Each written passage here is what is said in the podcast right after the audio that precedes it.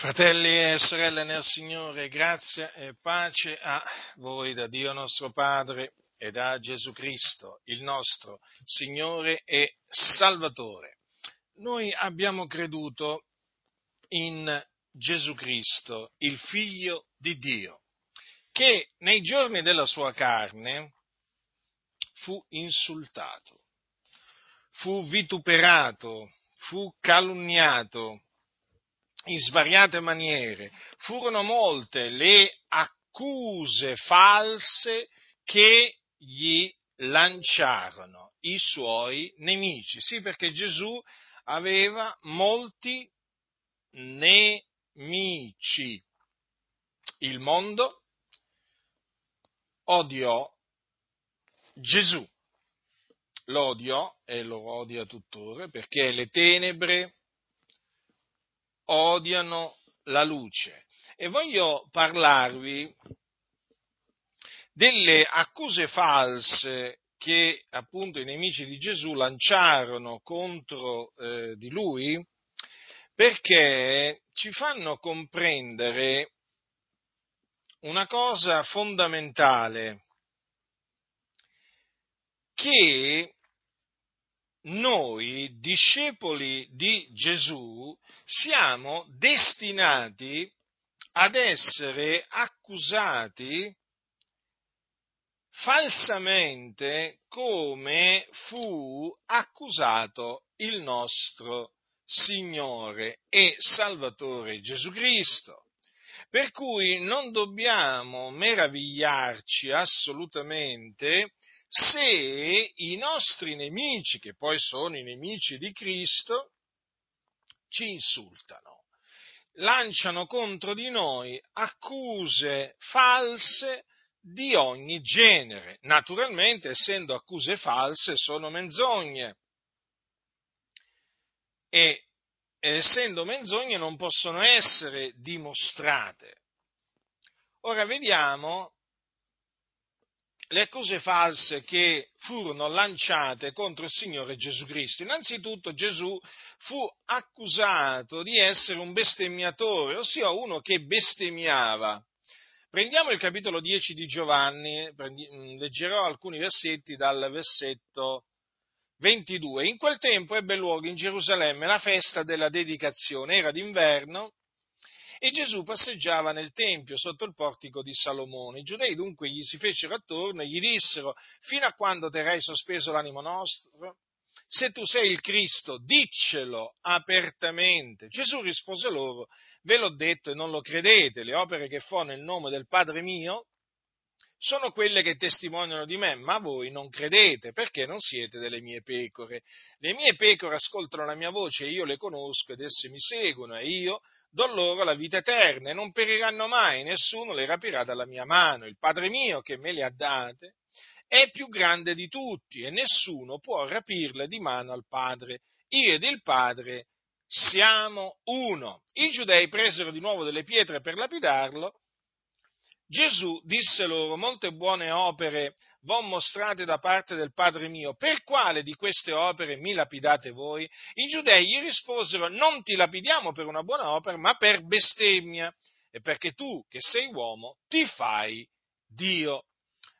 Ora, Gesù in sostanza, per avere detto di essere il figliuolo di Dio, fu accusato di essere un bestemmiatore. Voi dovete sapere che i bestemmiatori, secondo la legge di Mosè, andavano lapidati. Ecco perché quei giudei presero delle pietre per lapidarlo. Peraltro non era la prima volta che cercarono di lapidare eh, Gesù, ma eh, l'ora sua non era ancora venuta e quindi non poterono, non poterono ucciderlo. Peraltro Gesù doveva essere eh, crocifisso, quindi non poteva morire per lapidazione.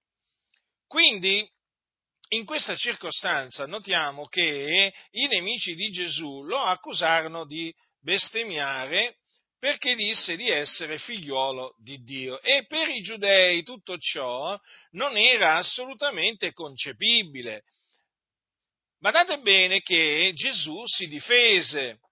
Infatti rispose loro, non è egli scritto nella vostra legge, io ho detto, voi siete dei, se chiama dei coloro ai quali la parola di Dio è stata diretta e la scrittura non può essere annullata, come mai dite voi a colui che il Padre ha santificato e mandato nel mondo, che bestemmia, perché ho detto sono figliuolo di Dio?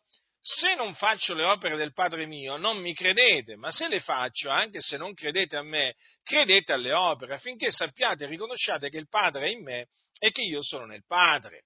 Dunque, Gesù appunto si difese citando le scritture. D'altronde il Cristo doveva, eh, secondo quello che era stato preannunziato dai profeti, essere il figlio di Dio. Infatti, infatti, quando il Signore Dio tramite Isaia predisse la, eh, la, la nascita del, del Cristo, disse queste parole che troviamo al capitolo 9 di Isaia, eh, poiché un fanciullo ci è nato, un figliuolo ci è stato dato e l'imperio riposerà sulle sue spalle.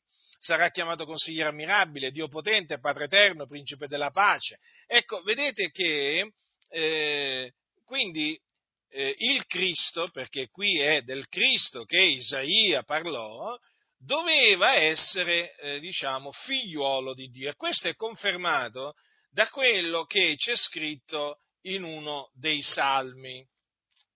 Precisamente, precisamente nel Salmo 2, dove Dio dice queste parole. Io spiegherò il decreto. L'Eterno mi disse, tu sei il mio figliuolo, oggi ti ho generato. Queste parole si riferiscono al Cristo, in quanto poi l'Apostolo Paolo le riprenderà, o meglio, le citerà nel corso della sua predicazione che tenne nella, nella sinagoga di Antiochia di Pisidia, eh, durante la quale, mh, appunto, mentre gli annunziava l'Evangelo, eh, lui disse queste parole, Paolo, noi vi richiamo la buona novella, stava parlando naturalmente dei giudei, noi vi richiamo la buona novella che la promessa fatta ai padri, Dio l'ha adempiuta per noi, i loro figlioli, risuscitando Gesù, siccome è anche scritto nel Salmo secondo, tu sei il mio figliolo, oggi ti ho generato. Dunque, quel tu sei il mio figliolo, oggi ti ho generato, ehm, è una parola che si è adempiuta in Gesù e che concerne la resurrezione eh, del Cristo. Quindi, oltre a quelle parole eh, molto conosciute del Salmo 16, eh, anche la mia carne riposerà in speranza, eh, perché tu non lascerai l'anima mia nell'Ades e non permetterai che il tuo santo vegga alla corruzione, parole queste proferite da Davide eh, che concernono il, la resurrezione del Cristo, anche queste parole vanno inserite in quelle scritture che appunto predissero la resurrezione del Cristo. Vedete come è chiamato il Cristo, il figliolo di Dio.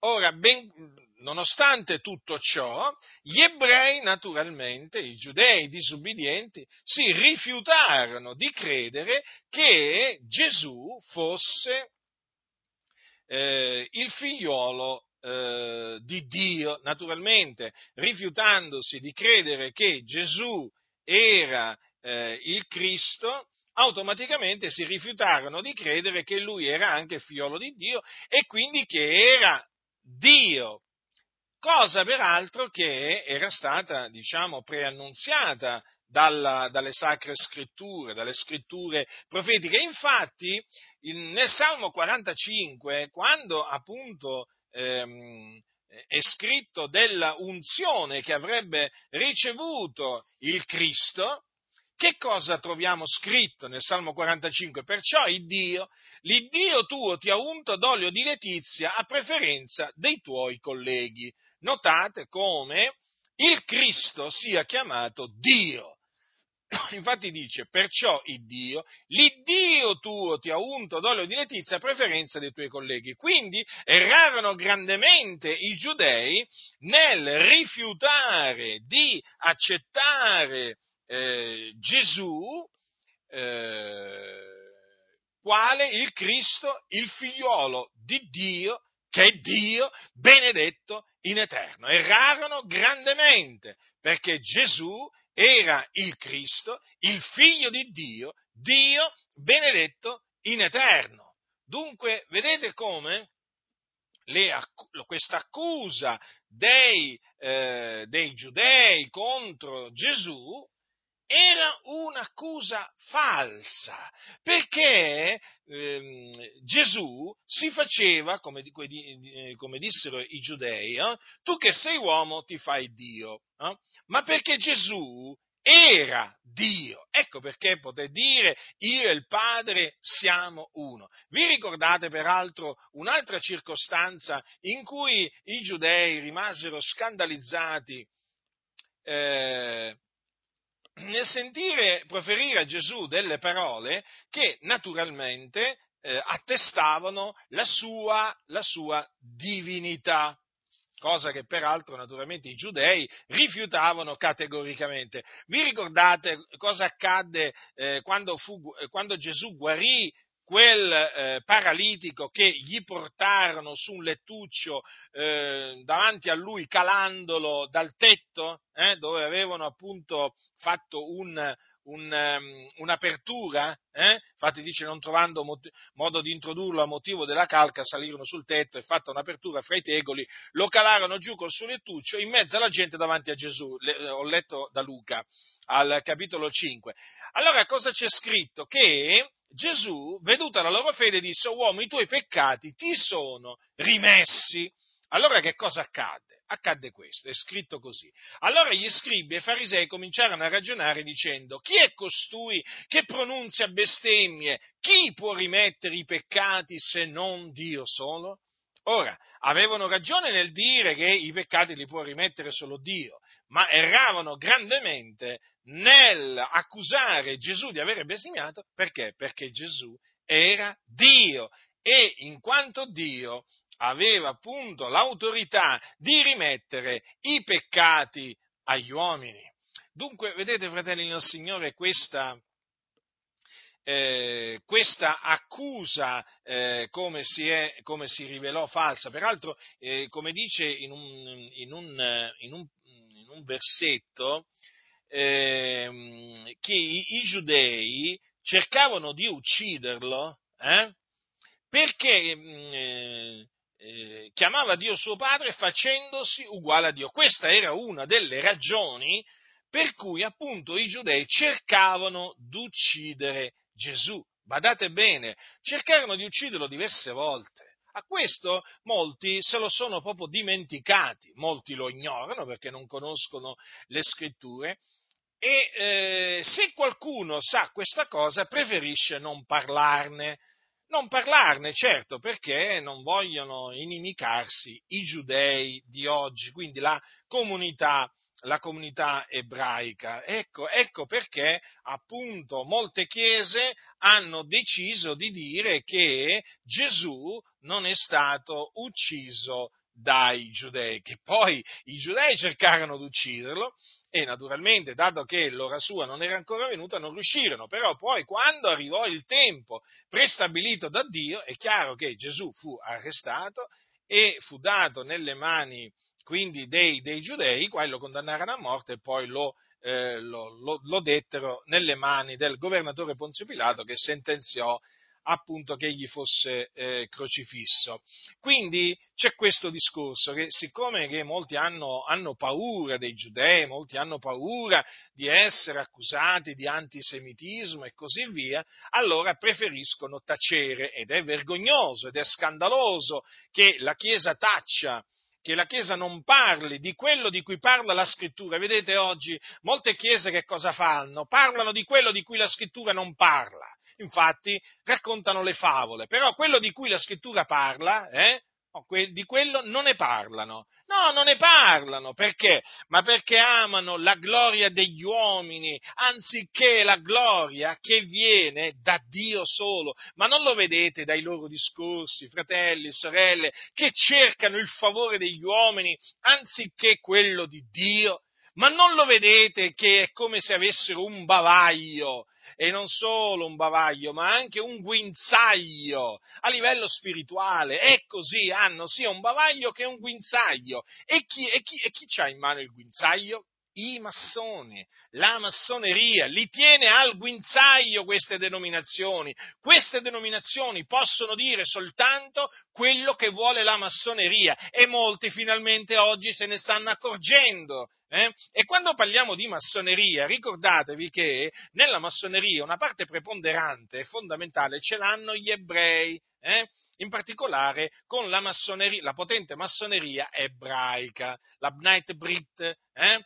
Fate delle ricerche, informatevi, eh? andate a verificare le cose che vi dico e vi renderete conto, vi renderete conto quanto sia potente questa, eh, questa, questa massoneria. Ma d'altronde, eh, d'altronde i massoni si infiltrano da tutte le parti e quindi non c'è assolutamente niente di cui meravigliarsi se si sono infiltrati pure nelle denominazioni, hanno preso il timone delle denominazioni per condurle alla rovina. Hm? E quindi, dato che sono agli ordini dei massoni, devono tacere su questo, su quest'altro, su quest'altro ancora. E quindi che cosa praticamente è rimasto della, della, della Bibbia eh, da annunziare no? in queste denominazioni? Dio è amore. Poi che altro ancora? Dio è buono, Dio è fedele. Ma più o meno, più o meno il messaggio, più o meno il messaggio è questo. Gesù ti ama, naturalmente, un altro Evangelo, eh? Dio è interessato a te, eh, ha, un piano, ha, un piano, per te, per la tua famiglia, eh? ti vuole provvedere un lavoro, eh, se non ce l'hai, una casa migliore se ce n'hai una scadente, perché questo è un altro Evangelo che appunto promuovono eh, coloro che sono al guinzaglio della massoneria, ora annunziano tutto tranne che appunto quello che deve essere annunziato. Non ne parliamo delle accuse false che i giudei, perché qui stiamo parlando di accuse false che procedettero dai giudei, non parliamo proprio delle accuse false che rivolsero i, ehm, i giudei contro, contro Gesù, no, si deve tacere si deve tacere. Certo, la massoneria non vuole, perché queste stesse accuse le rivolgono i massoni, capito? Contro Gesù, perché i massoni, dovete sapere, odiano Gesù, lo odiano, ve lo ripeto, lo odiano. Gesù per i massoni era un presuntuoso, un uomo che aveva pregiudizi, eh? Era questo, era questo, per, per i massoni Gesù è questo.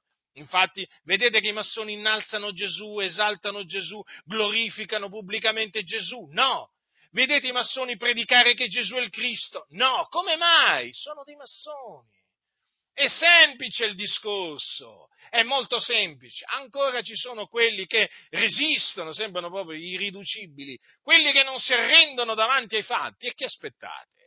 Fatemi capire che cosa state aspettando, che il vostro pastore si presenti col grembiule massonico, con i paramenti massonici, a predicare? Volete questo? Ma probabilmente non lo farà mai. Ma poi, anche se lo facesse, voi continuereste a dire che è un caro fratello. Ma perché voi siete ciechi, ciechi, sordi, non avete occhi per vedere, non avete orecchie per sentire voi potreste vedere pure il diavolo in persona, non ci credereste che è il diavolo. Voi oramai non credete più a nulla. La Bibbia per voi è un libro di favole. Voi non credete alla Bibbia, per quello vi dovete ravvedere, convertire e credere nell'Evangelo. Siete i primi veramente che si devono ravvedere. Ecco perché i massoni fanno di voi quello che vogliono, perché voi siete ciechi, siete sordi. Ecco quindi, Dunque, questa, questa, accusa falsa, questa, accusa falsa, contro Gesù, poi la, eh, la, ritroviamo anche quando Gesù fu condannato a morte dal Sinedrio, perché il Sinedrio eh, giudaico eh, condannò Gesù a morte. Difatti, quando appunto, dopo che Gesù fu arrestato, fu portato davanti davanti al sommo sacerdote Caiafa, eh, presso il quale erano raunati gli scribi e gli anziani. E che cosa, che cosa, avvenne? Che cercavano qualche testimonianza, i capi sacerdoti e tutto Sinedrio, cercavano qualche falsa testimonianza contro Gesù per farlo morire e non se ne trovavano mm, alcuna no, di queste false testimonianze, benché si fossero fatti avanti molti falsi ehm, testi, eh, testimoni. Allora dice Matteo, leggo da Matteo, finalmente se ne fecero avanti due che dissero, costui ha detto io posso disfare il Tempio di Dio e riedificarlo in tre giorni. E il sommo sacerdote levatosi in piedi gli disse, non rispondi tu nulla? Che testimoniano costoro contro te? Ma Gesù taceva. Il sommo sacerdote gli disse, ti scongiuro per l'Iddio vivente a dirci se tu sei il Cristo, il figliolo di Dio. Gesù gli rispose, tu l'hai detto, anzi vi dico che da ora innanzi vedrete il figlio dell'uomo sedere alla destra della potenza e venire sulle nuvole del cielo. Allora il sommo sacerdote si stracciò le vesti, dicendo, egli ha bestemmiato, che bisogno abbiamo più di testimoni? Ecco, ora voi avete udito la sua bestemmia. Che ve ne pare? Ed essi rispondendo dissero, è reo di morte. Allora gli sputarono in viso e gli diedero dei pugni e altri lo scaffeggiarono dicendo, oh Cristo, profeta, indovina, chi ti ha percosso? Come potete vedere, eh, Gesù fu condannato dal Sinedrio, eh, diciamo, eh, perché, appunto, secondo il Sinedrio, egli aveva bestimato. Che cosa aveva detto? Aveva detto di essere il Cristo, il figliolo di Dio. Fratelli, ma avete compreso perché i giudei ancora oggi, quando sentono proclamare che Gesù di Nazareth è il Cristo, il figliuolo di Dio, eh, cambiano colore in faccia, si infuriano e lanciano i loro anatemi contro di noi? Mm? Sappiate che i giudei non vogliono nemmeno, nemmeno mh, mm, sentirlo menzionare il nome di Gesù Cristo. È vietato tra gli ultraortodossi, che sono una corrente, diciamo, dell'ebraismo, perché voi sapete che l'ebraismo è composto da diverse correnti. Ecco, una di queste correnti è, sono gli ultraortodossi. Tra gli ultraortodossi mh, mm, Gesù ancora oggi viene dichiarato essere un bestemmiatore. Ai bambini viene detto sin da piccoli che appunto Gesù era un bestemmiatore. Eh? Addirittura ci sono ebrei che vietano di nominare il nome di Gesù perché lo ritengono una divinità straniera. Avete capito? Avete capito? Ecco perché è importante, fondamentale proclamare la buona novella che Gesù è il Cristo o il Messia ai giudei. Sì, proprio ai giudei. Fare quello che facevano gli apostoli. Ci sputeranno in faccia, ci oltraggeranno, ci denunceranno, non ci interessa niente, ci accuseranno di essere antisemiti, non ci interessa niente. Noi dobbiamo annunziare anche ai giudei, non solo ai gentili, ma anche ai giudei, eh, l'Evangelo, cioè la buona novella che Gesù di Nazareth è il Cristo, il figlio di Dio che è morto sulla croce per i nostri peccati secondo le scritture, che fu seppellito, che risuscitò dai morti il terzo giorno secondo le scritture, che apparve ai testimoni che erano stati innanzi scelti da Dio questa è la buona novella, potenza di Dio, per la salvezza di ogni credente del giudeo prima e poi del greco. Questa è la buona novella che va annunziata quindi non solo ai gentili, ma anche ai giudei. Avete capito perché non viene annunziata la buona novella che Gesù è il Cristo? Sempre per la ragione che vi ho detto prima, perché le denominazioni sono in mano ai massoni, quindi diciamo anche eh, ai massoni ebrei e quindi devono stare zitte le denominazioni, non possono proclamare la stessa parola che appunto proclamavano gli apostoli. Devono sostituire la, quella parola e quindi devono annunziare un altro Evangelo. Ecco perché ci troviamo che dai pulpiti delle denominazioni evangeliche, comprese quelle pentecostali, viene annunziato un altro Evangelo, non l'Evangelo che annunziavano gli apostoli, ma un altro Evangelo, un Vangelo che non salva, un Vangelo mediante il quale appunto queste denominazioni si fanno gli ebrei amici, ma si fanno Dio nemico. Attenzione fratelli, attenzione, attenzione perché chi vuole essere ami, amico del mondo, e per mondo intendo anche i giudei disubbidienti, eh, state attenti perché si fa nemico di Dio. Eh.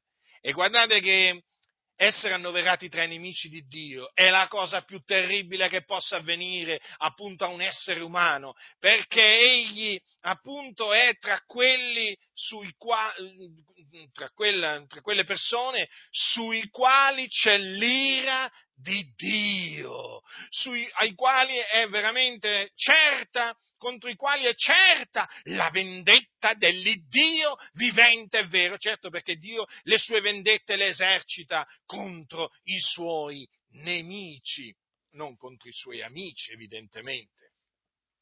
Quindi che appunto queste cose vi spingono, vi spingono a riflettere.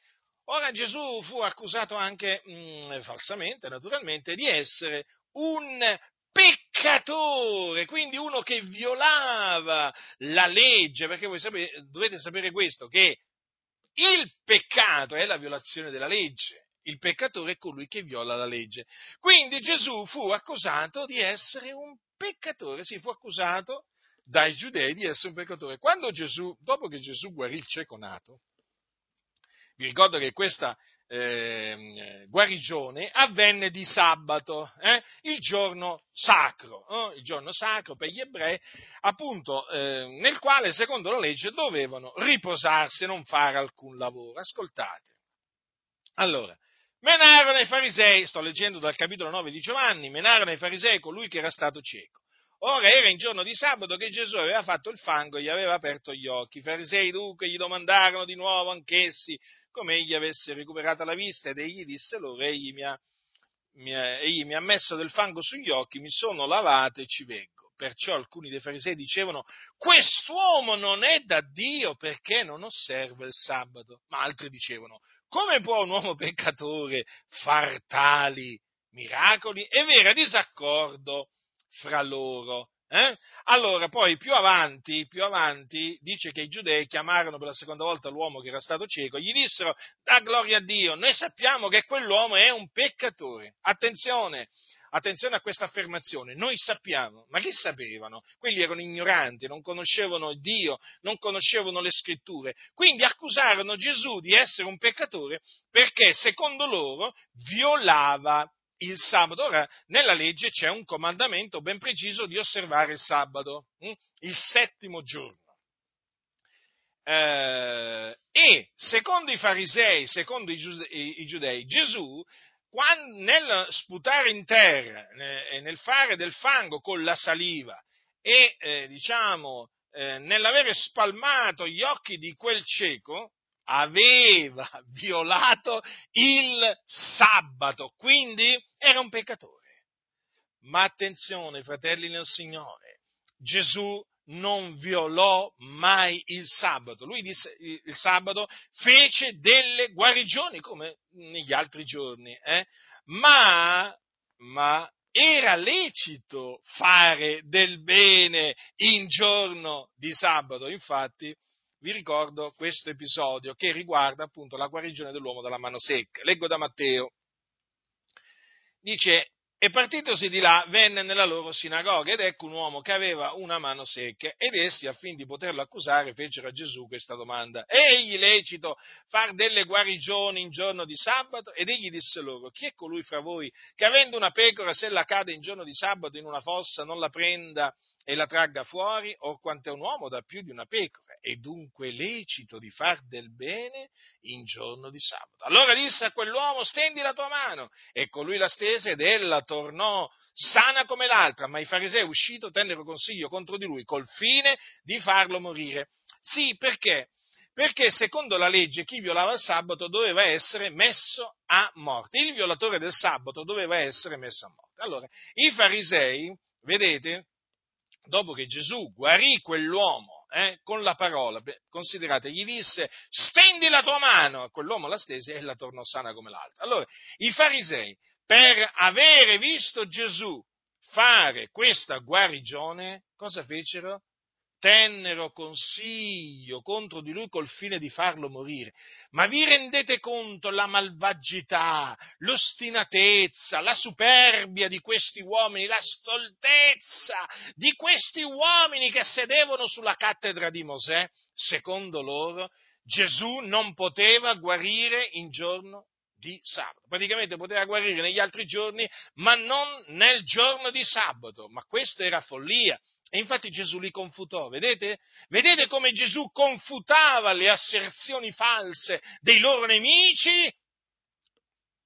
Oggi ci dicono, noi non vogliamo fare polemica, eh? vabbè, lo sapete chi le dice queste cose, no? Chi fa queste affermazioni? Quelli che praticamente a quelli a cui della verità non interessa proprio niente. No, e allora, siccome a loro non interessa la verità, po- mh, mm, cioè i nemici di Dio possono bestemmiare Dio, possono bestemmiare Gesù, possono dire le cose più orribili, più abominevoli contro Dio e Gesù, loro stanno in silenzio perché non vogliono fare polemica, ma appena toccano la loro denominazione pubblicamente, arrivano i comunicati da destra, da sinistra, da sopra, da sotto, eh, minacce, appelli a quel senatore, a quel deputato, interpellanze parlamentari, ma che veramente?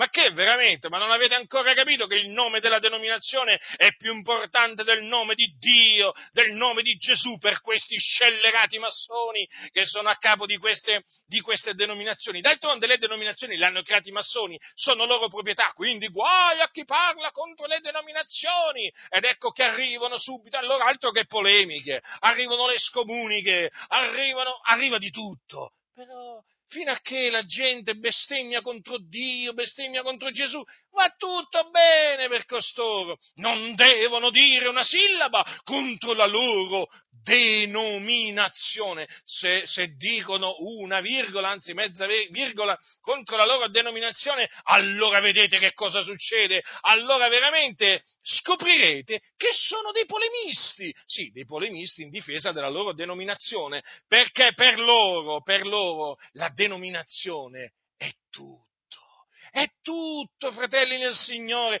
Toglietegli la denominazione, questa gente mm, proprio veramente si sentirebbe spaesata in questo mondo, non saprebbe più veramente mm, cosa fare, perché per loro la denominazione è tutto, la denominazione è come il, è il Dio da servire, infatti c'è il culto della denominazione, un culto oggi che peraltro oggi non va più per la maggiore, una volta mi ricordo andava, andava, andava molto forte il culto della denominazione, mi ricordo negli anni 80, negli anni anche 90, ma poi piano piano, piano piano, grazie a Dio, questo culto è andato scemando. Oggi ci sono tanti, ma tanti, ma così tanti che non vogliono nemmeno sentire più il nome della loro denominazione. Si vergognano addirittura di dire io faccio parte e ci credo. E ci credo, adesso si vergognano perché è venuto fuori che la loro denominazione chiamata opera è stata fondata da massoni, eh? ha un pensiero massonico, è piena di massoni,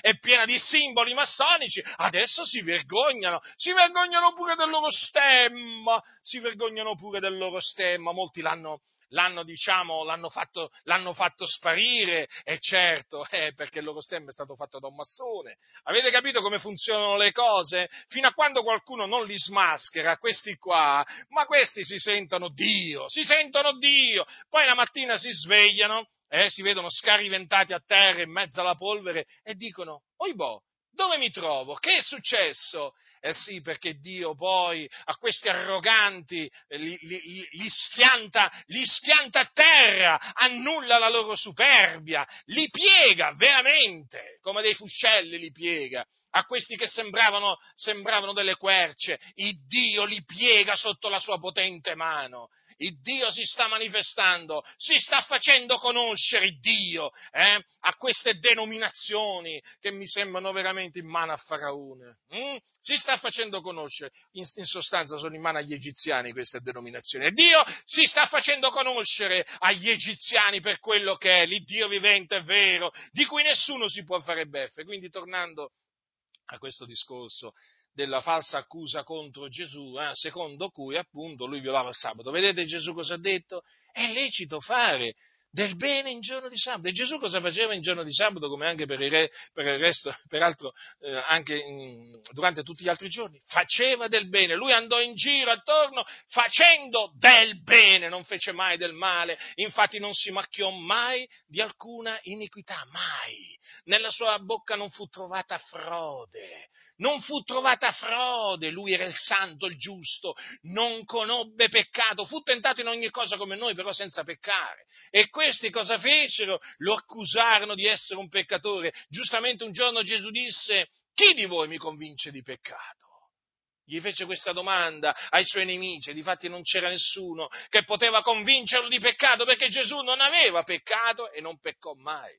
Dunque Gesù non violò il sabato, fu accusato di violare il sabato, ma lui non violava il sabato perché nel sabato era lecito fare del bene. D'altronde Gesù gliel'ha detto, chi è colui che fra voi che vende una pecora, se la cade in giorno di sabato in una fossa non la prende e la tragga fuori? Qui, come di, una pecora, se vi cade dentro un pozzo, eh, eh, praticamente in una fossa, voi la prendete e la tirate fuori in giorno di sabato. Insomma, un uomo ha bisogno di essere, di essere guarito in giorno di sabato? No, deve, deve, essere guarito in un altro giorno. Ma vi rendete conto? Ma vi rendete conto? Eh? E dunque i, i, giudei perseguitavano Gesù anche per questa ragione, appunto, vedete, accusandolo di eh, violare il sabato, ma giustamente Gesù disse che il figlio dell'uomo è signore del sabato. Ma poi Peraltro eh, il sabato è stato fatto per l'uomo, non l'uomo per il sabato. Quindi vedete, eh, Gesù li ha confutati, li ha confutati, perché vanno confutati i nemici della verità, eh? non vanno accarezzati, vanno confutati, smascherati. Una, una delle veramente confutazioni eh, mirabili eh, compiute da Gesù nei confronti di questi bugiardi, hm?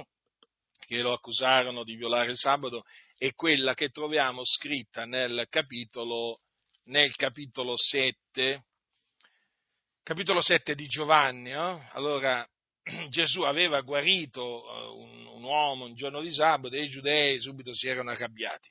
Allora Gesù gli ha detto queste parole.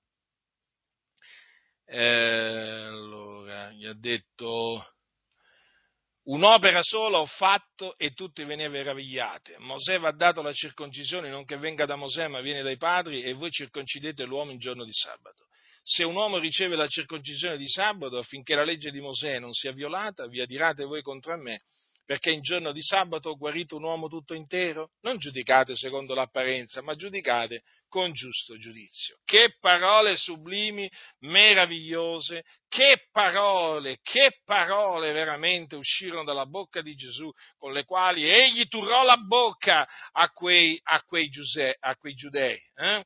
Quindi praticamente gli disse, voi giudei, praticamente per osservare la legge, la legge di Mosè, circoncidete di sabato, perché quando appunto l'ottavo giorno, eh, diciamo, in cui bisogna circoncidere secondo il comandamento di Dio, eh, cade di sabato, deve essere il bambino, il, neonato, circonciso di sabato. Allora, come dire, voi, eh, se un uomo riceve la circoncisione di sabato affinché la legge di Mosè non sia violata, va tutto bene. Però vi adirate contro di me perché in giorno di sabato ho guarito un uomo tutto intero. Vi rendete conto, fratelli, come Gesù ha dimostrato la, l'ipocrisia, la falsità di quei giudei che lo accusavano di violare il sabato. E naturalmente per confutarli in questa maniera, Gesù, eh, vedete che eh, conosceva eh, la legge di Mosè. Hm? E con quella stessa legge vedete che confutò quei bugiardi eh, che lo accusavano appunto di, eh, di, violare il sabato. Quello che eh, i giudei a quel tempo insegnavano in merito al sabato naturalmente era inquinato dalla tradizione. La tradizione ebraica allora come oggi contiene tanti precetti che annullano la parola di Dio credetemi, io ho letto, ho letto, diciamo, parte di questa tradizione ebraica nel corso dei miei studi, vi posso assicurare che ancora oggi gli ebrei, eh, cioè, hanno proprio una tradizione, ma con la quale annullano la parola di Dio in tanti punti. Eh? Fanno esattamente quello che facevano i loro padri ai giorni di Gesù. E quindi quando appunto eh, accusavano, cioè praticamente dicevano che Gesù non poteva guarire in giorno di sabato, loro questo lo dicevano in base alla loro tradizione, non in base alla legge di Mosè. Una cosa è la legge di Mosè, una cosa è la tradizione. Ricordatevi, sono due cose distinte. Hm? Ma proprio distinte. Gesù riprese i giudei perché annullavano la parola di Dio, quindi la legge di Mosè, con la loro tradizione, ma su tanti punti. Hm? Quindi ricordatevi sempre questo. Oh, eh, Gesù fu accusato eh, dai giudei addirittura di avere Belzebù. Sì, sì. Sì, sì, dei quali discendenti poi vogliono essere amici tante chiese. Eh? Allora, c'è scritto, allora gli fu presentato, sto leggendo da Matteo, un indemoniato cieco e muto, ed egli lo sanò, talché il muto lo parlava e vedeva, e tutte le turbe stupivano e dicevano, non è costui il figlio di Davide? Ma i farisei, udendo ciò, dissero, costui non caccia i demoni se non per l'aiuto di Belzebù, principe dei demoni. Cioè, Avete capito, fratelli nel Signore, che cosa riuscirono a dire eh, i, eh, eh, i, giudei hm, contro Gesù? Che lui cacciava i demoni per l'aiuto di Belzebù. Ascoltate, in Matteo in Marco leggiamo così.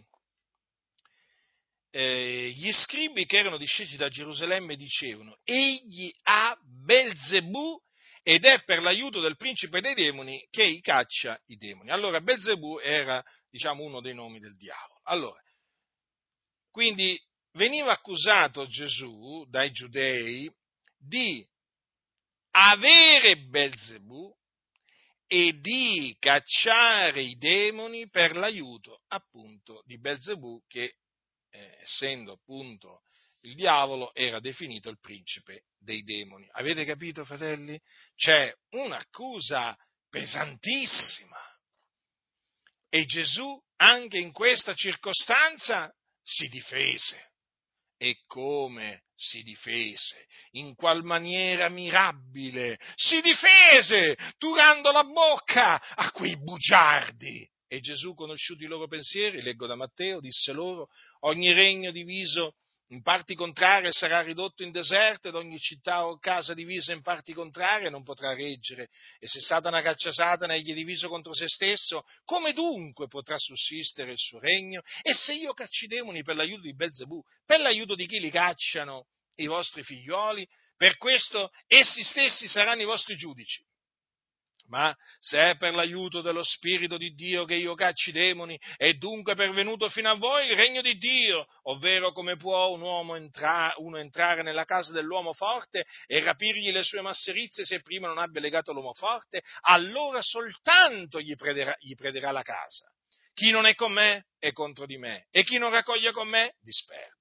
Perciò io vi dico, ogni peccato e bestemmia sarà perdonata agli uomini, ma la bestemmia contro lo Spirito non sarà perdonata. Ed a chiunque parli contro il figlio dell'uomo sarà perdonato, ma a chiunque parli contro lo Spirito Santo non sarà perdonato né in questo mondo né in quell'avvenire. O voi fate l'albero buono e buono pure il suo frutto, o fate l'albero cattivo e cattivo pure il suo frutto, perché dal frutto si conosce l'albero, razza di vipere. Come potete dir cose buone essendo malvagi? Poiché dall'abbondanza del cuore la bocca parla, l'uomo dà bene dal suo buon tesoro trae cose buone, l'uomo malvagio dal suo malvagio tesoro trae cose malvagie. Ora io vi dico che ad ogni parola oziosa che avranno detto gli uomini renderanno conto nel giorno del giudizio, poiché dalle tue parole sarai giustificato e dalle tue parole sarai condannato in Marco leggiamo così, ma egli chiamateli a sé diceva loro in parabola come può Satana cacciare Satana e se un regno diviso in parti contrarie, quel regno non, potrà, non, può durare. E se una casa è divisa in parti contrarie, quella casa non potrà reggere. E se Satana insorge contro se stesso, egli diviso non può reggere, ma deve finire. Ed anzi, ognuno può entrare nella casa dell'uomo forte, rapigli le sue masserizie. Se prima non abbia legato l'uomo forte, allora soltanto gli prenderà la casa. In verità io vi dico, ai figlioli degli uomini saranno rimessi tutti i peccati e qualunque bestemmia avranno preferita. Ma chiunque avrà bestemmiato contro lo Spirito Santo non ha remissione in eterno, ma è reo di un peccato eterno. Ora egli parlava così perché dicevano, ha uno spirito immondo. Vedete? Vedete, fratelli, con quali parole dure Gesù si rivolse a costoro che lo avevano accusato di avere Belzebù e di cacciare i demoni per l'aiuto di Belzebù. Quindi coloro che affermarono falsamente che Gesù aveva uno spirito immondo, bestemmiarono contro lo Spirito Santo. E ancora oggi badate bene che questa bestemmia viene, viene commessa, eh, viene perpetrata nel mondo perché ciò che viene compiuto per l'aiuto dello Spirito di Dio viene attribuito al diavolo. Mm?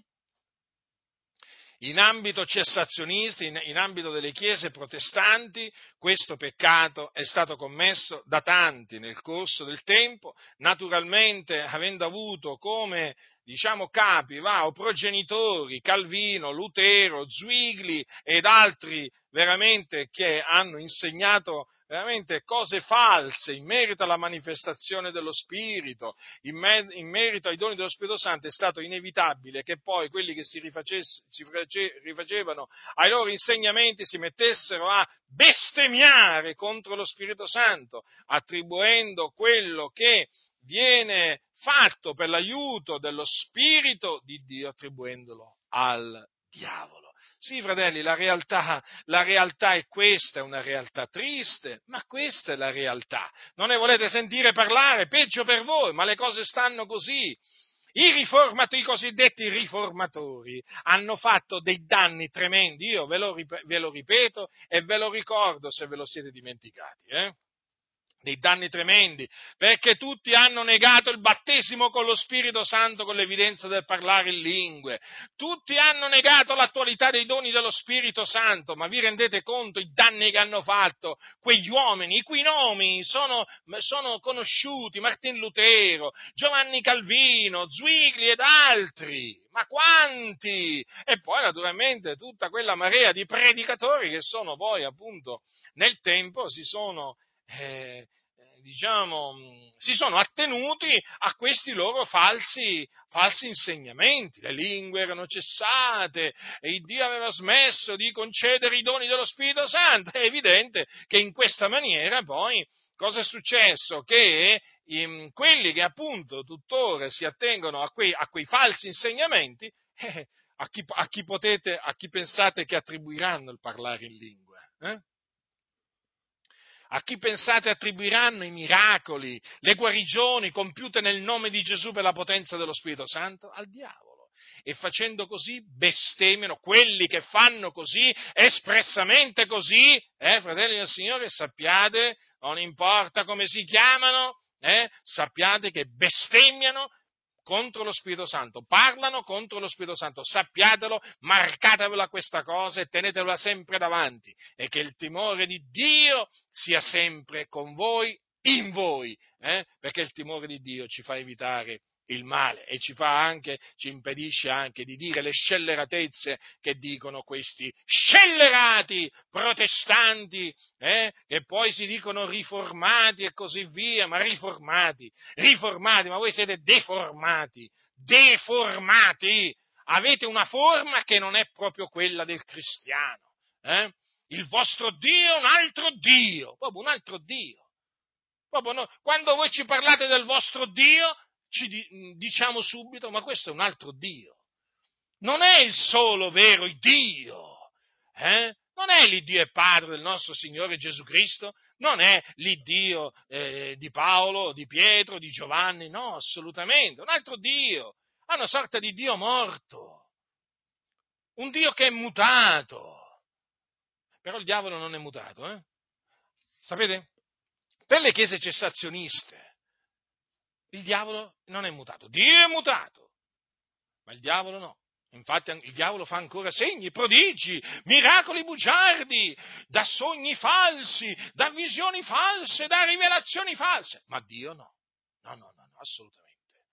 Dio non dà più una visione, non dà più un sogno, non dà più un dono, non, non fa più un miracolo, una guarigione. Oh, il Signore non fa più niente. Il diavolo tutto il soprannaturale che, che appunto, eh, diciamo, eh, esiste sulla faccia della terra, è roba del diavolo.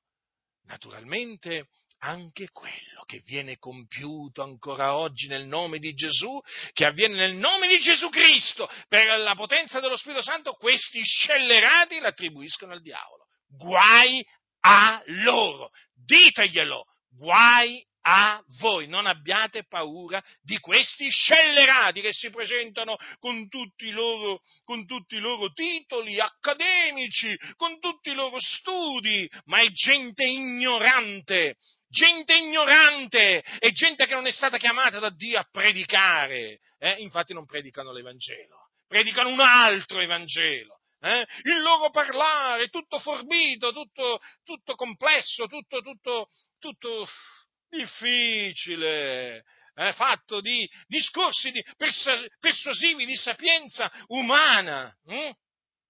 Ma questi sono morti, questi sono morti, morti, fratelli, benché si dicano vivi, sono morti e quando si sentono parlare senti un odore di morte e dici ma chi sono costoro? Che differenza tra costoro e gli apostoli? Che differenza! Leggete il libro degli Atti degli Apostoli, eh? E poi, appunto, ditemi se non c'è una differenza tra le predicazioni dell'Apostolo Paolo, dell'Apostolo Pietro, le predicazioni di questi intellettuali filosofi che hanno il nome di pastore che si trovano dietro i pulpiti. Hm? anche diciamo di comunità che si dicono teoricamente pentecostali ma sono antipentecostali, cessazionisti di fatto, come vi ho già detto, al pari dei valdesi, della Chiesa dei Fratelli, dei metodisti, dei battisti, dei presbiteriani, riformati e così via, luterani. Eh, sì, figurati, a sentirli sembra di sentire Socrate, eh, eh, quell'altro là, Platone, filosofeggiano, sono dei pozzi di filosofia. E che quando, quando li vai ad ascoltare, tu vai ad ascoltare dei filosofi. Eh? Loro attingono dal loro, diciamo, pozzo di filosofia. Che cosa attingono? Cosa tirano fuori? Hanno la filosofia nel cuore e quindi quella tirano. Hm? Quella tirano fuori ma non li sentite, perché non li sentite predicare come predicavano gli apostoli? Esattamente come predicavano gli apostoli, ma perché questi hanno la filosofia nel cuore. Sono andati alle scuole filosofiche, ormai si possono chiamare pure così, scuole massoniche, filosofiche, chiamatele come volete, ma non chiamatele scuole bibliche, perché lì tutto vi insegnano tranne che la parola di Dio, lì tutto vi insegnano tranne che l'Evangelo, lì vi insegnano praticamente la filosofia, e vi insegnano la massoneria, eh? o meglio, vi insegnano, vi trasmettono i principi della massoneria. Certo, non vi dicono che sono i principi massonici, ma voi poi lì li assimilate, se ci andate in queste, in queste scuole, poi voi li assimilerete e quando uscirete sarete dei massoni. Hm?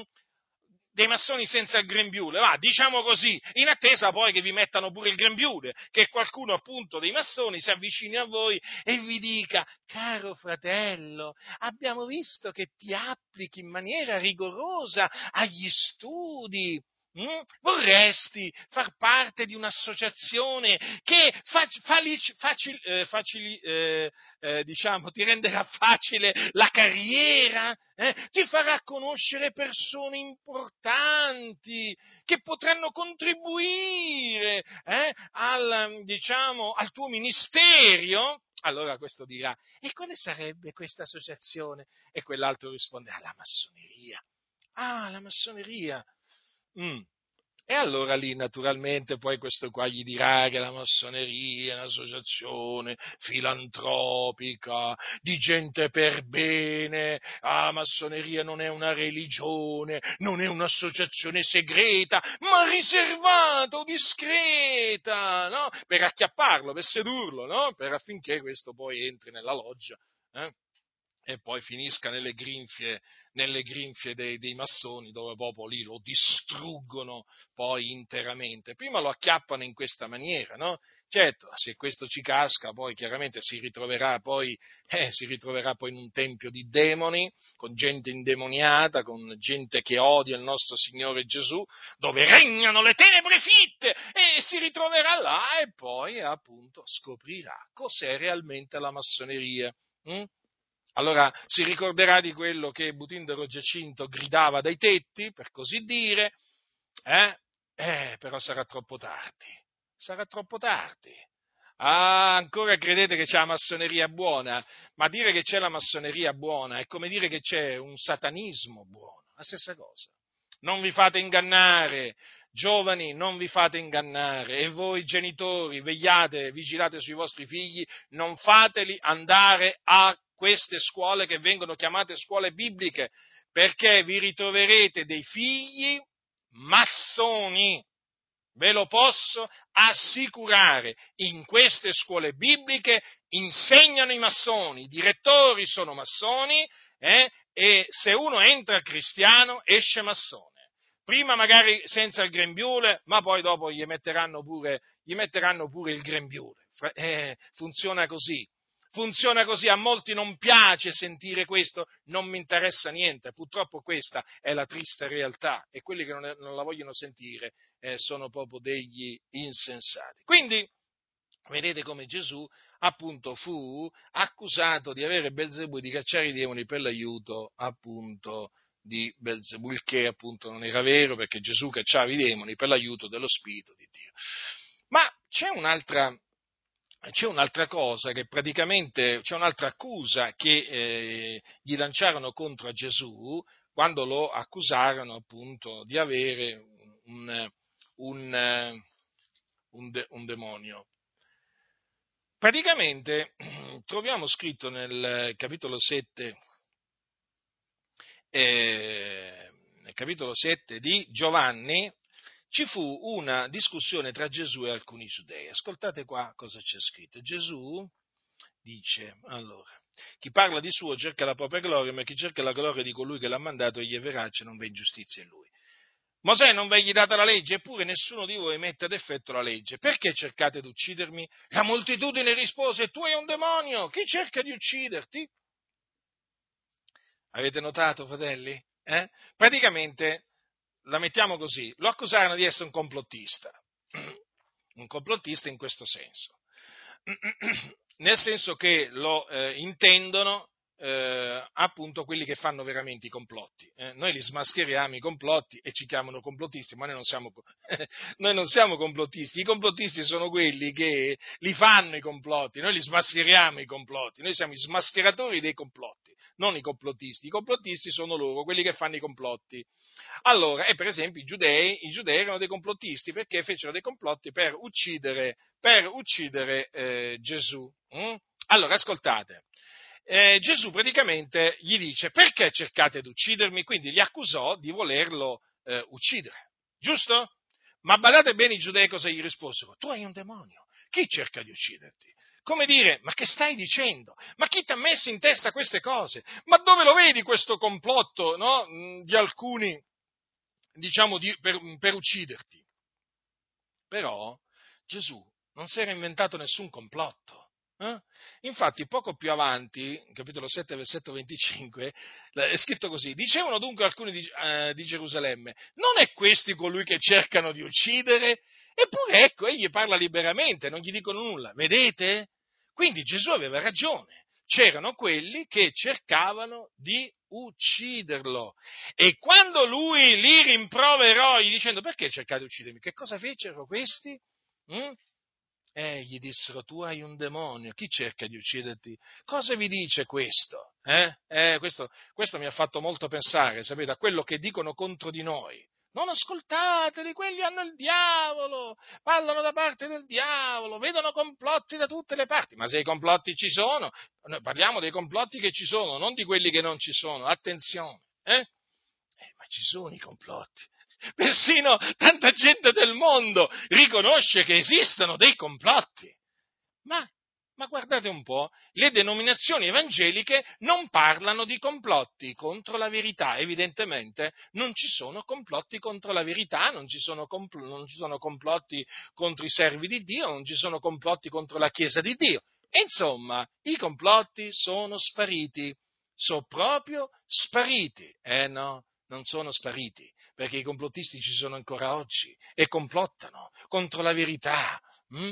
contro la Chiesa, contro i servitori di Dio. E dove si trovano questi complottisti? Nelle logge massoniche. E là che nascono i complotti. E allora le denominazioni evangeliche, date che sono in mano ai massoni, che fanno i complotti, che ordiscono i complotti, devono stare in silenzio.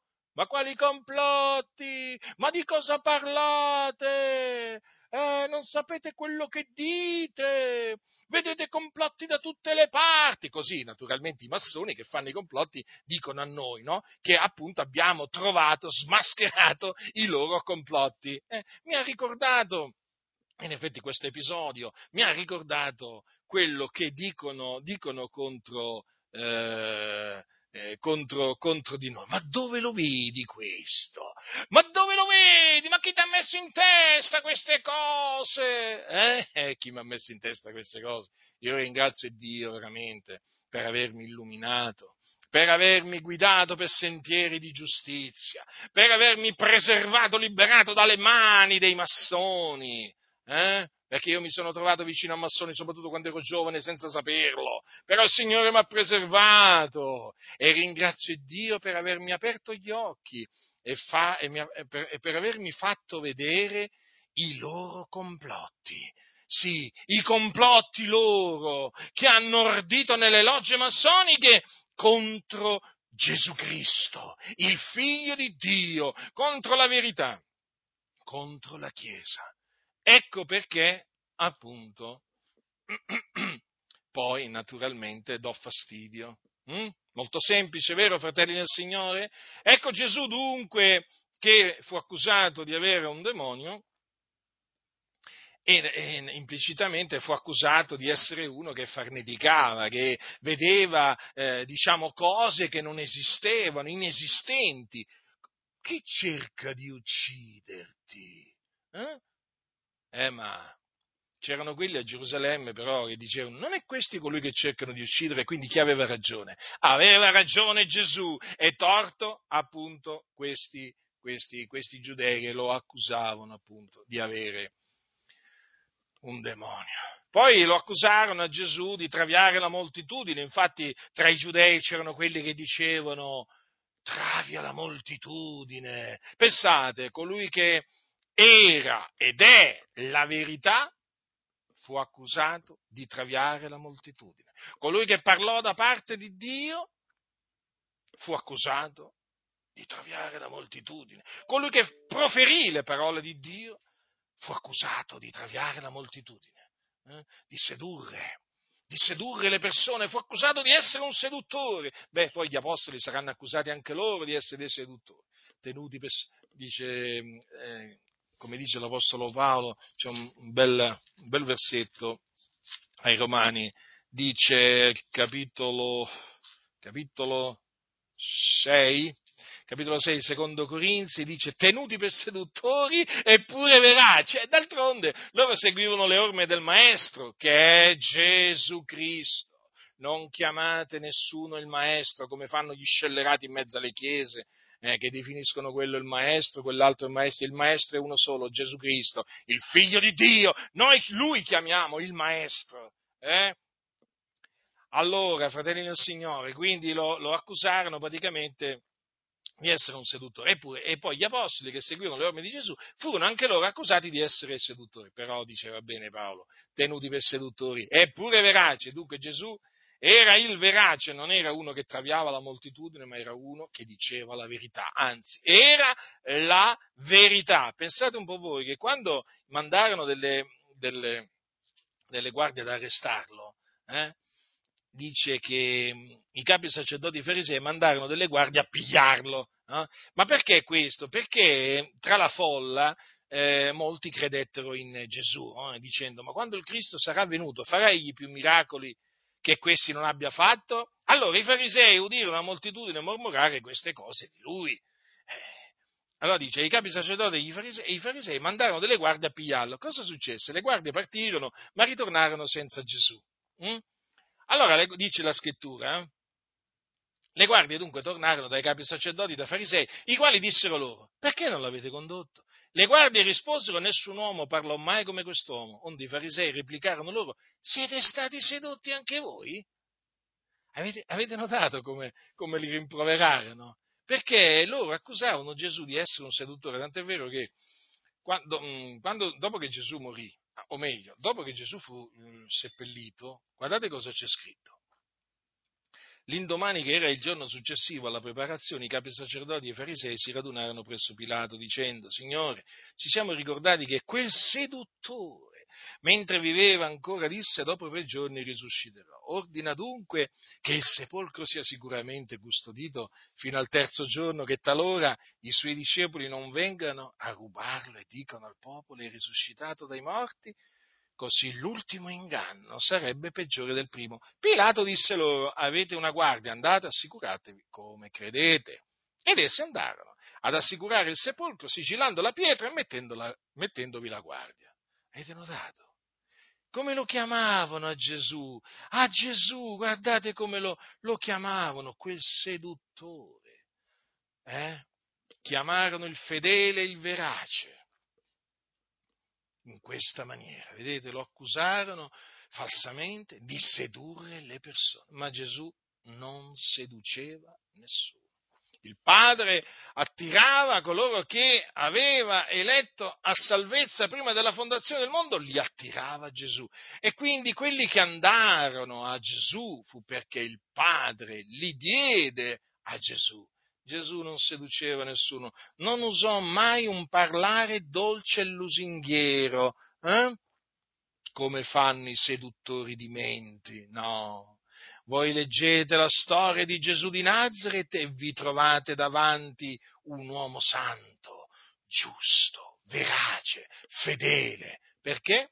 Perché egli era il Cristo, il figlio di Dio, il quale, naturalmente, affinché si adempissero le scritture, eh, fu poi arrestato e condannato a morte eh, crocifisso, ma il Dio il terzo giorno lo risuscitò dai morti, sempre affinché si adempissero le scritture. Ed egli vive, fratelli, egli vive alla destra del Padre, perché lui è sceso alla destra della maestà e là egli intercede per noi. Pensate, fratelli, che Gesù fu accusato persino, questa veramente termino con questa, fratelli, con questa falsa accusa.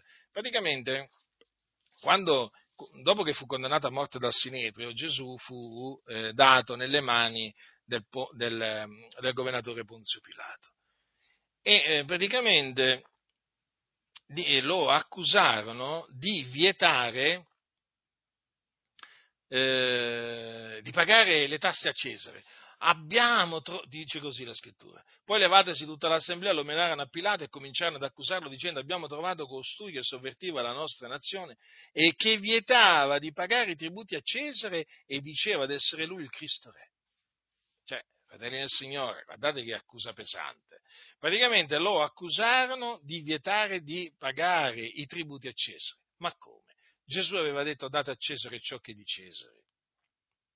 Chiaro di così. Eppure, Eppure vedete che accusa falsa gli lanciarono contro, anche questa. Dunque vi ho voluto ricordare, fratelli, le false accuse che i giudei lanciarono contro il nostro Signore Gesù Cristo, affinché abbiate ben chiaro chi sono i giudei e affinché abbiate ben chiaro qual è la sorte che aspetta i discepoli di Gesù in ogni tempo, in ogni nazione.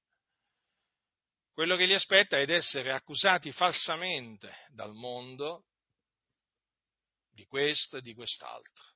Mm? Quindi state saldi in mezzo naturalmente alle false accuse, anzi voglio ricordare queste belle parole che sono di grande, di grande consolazione, eh? Che sono scritte, che sono scritte, adesso vi dico dove sono scritte, eh, sono scritte in Matteo, capitolo 5, beati voi quando vi oltraggeranno e vi perseguiteranno e mentendo diranno contro voi ogni sorta di male per cagion mia. Rallegratevi e giubilate perché il vostro premio è grande nei cieli, poiché così hanno perseguitato i profeti che sono stati prima di voi. Vedete? Mentendo diranno contro voi ogni sorta di male per cagion mia. Non è forse vero che contro Gesù hanno detto mentendo tante ogni sorta di male? Eh? Quindi noi chiaramente che cosa ci dobbiamo aspettare? Un trattamento diverso? No, fratelli nel Signore. Un discepolo non è da più del maestro. Ricordatevelo sempre questo, eh? Ricordatevelo sempre. Quindi forza, coraggio, siate, siate forti, siate coraggiosi.